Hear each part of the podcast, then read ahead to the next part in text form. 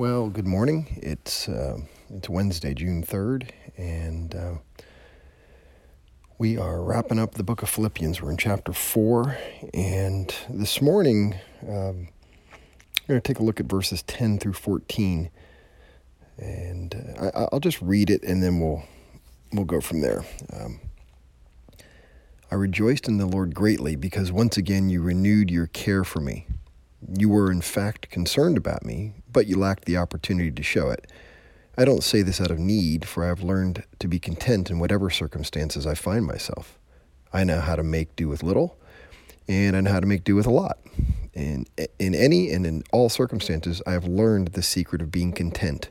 Whether well-fed or hungry, whether in abundance or in need, I am able to do all things through him who strengthens me. Still, you did well by partnering with me in my hardship. So, you know, this is a very familiar, there are some very familiar verses within this passage, of course, for us, you know, namely, I can do all things through Christ who gives me strength. Um, but the context for this, for this, for Paul saying that is, he is thanking, acknowledging the Philippians' financial support that came to him through Epaphroditus, um, who earlier in the letter we meet when Paul is sending him back to the Philippians.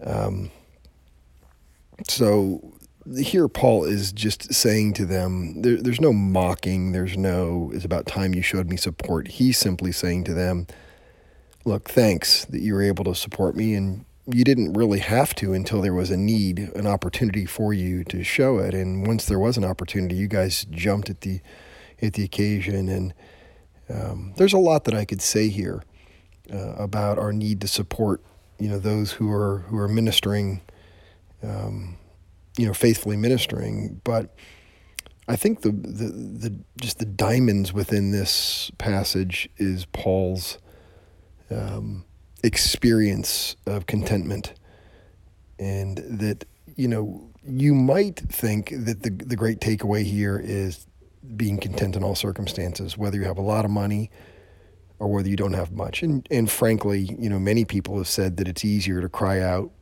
to God for help and to, to be content with very little.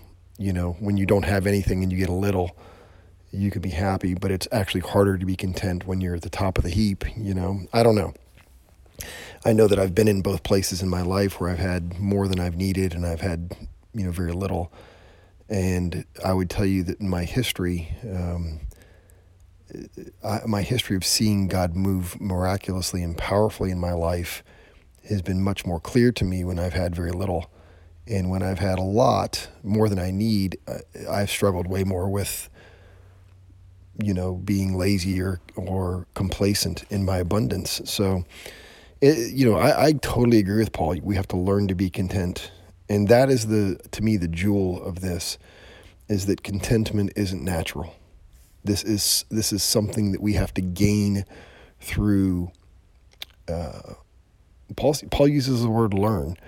And I think that learned, uh, that, that word, That, exp- that that that concept, you know, implies a lot. I think it implies uh, study, you know, actually looking at the issue of contentment and intentionally seeking it, you know, s- seeking to understand it, um, to define it, to to wrap your mind around, you know, what does it mean to be content?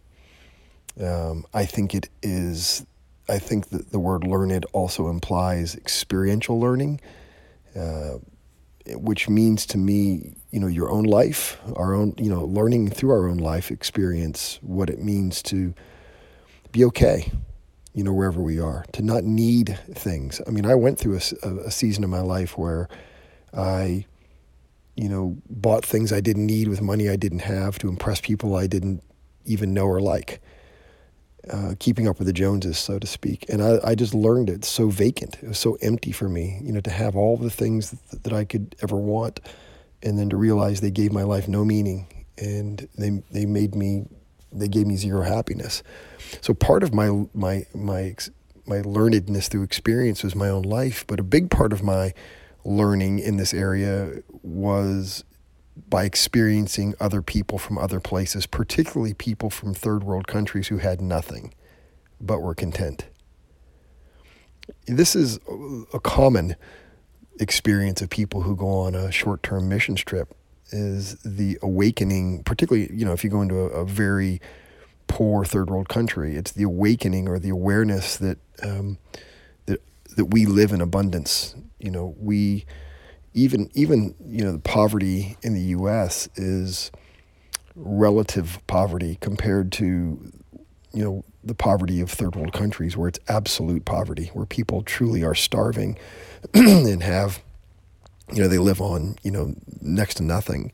And you'll watch people who have next to nothing, who have to scrap for everything, you know, going out and gathering, you know, through sparse areas, just enough firewood to cook, and then having to figure out where to, you know, find food, and and eating just the most rudimentary, you know, meals, maybe a little bit of rice and some beans, you know, no meat, um, and and being content and being generous.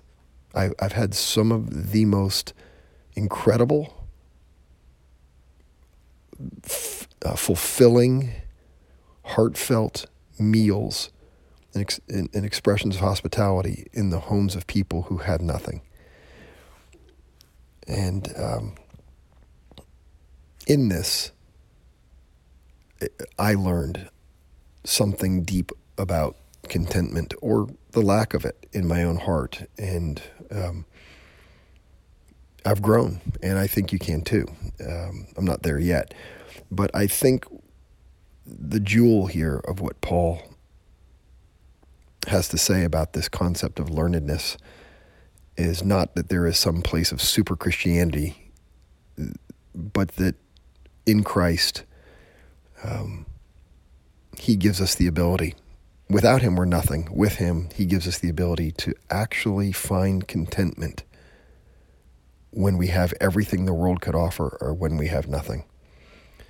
And so my prayer for us this morning is that Jesus would so invade our lives with his presence that we would find ourselves this day and every day content in whatever we may face.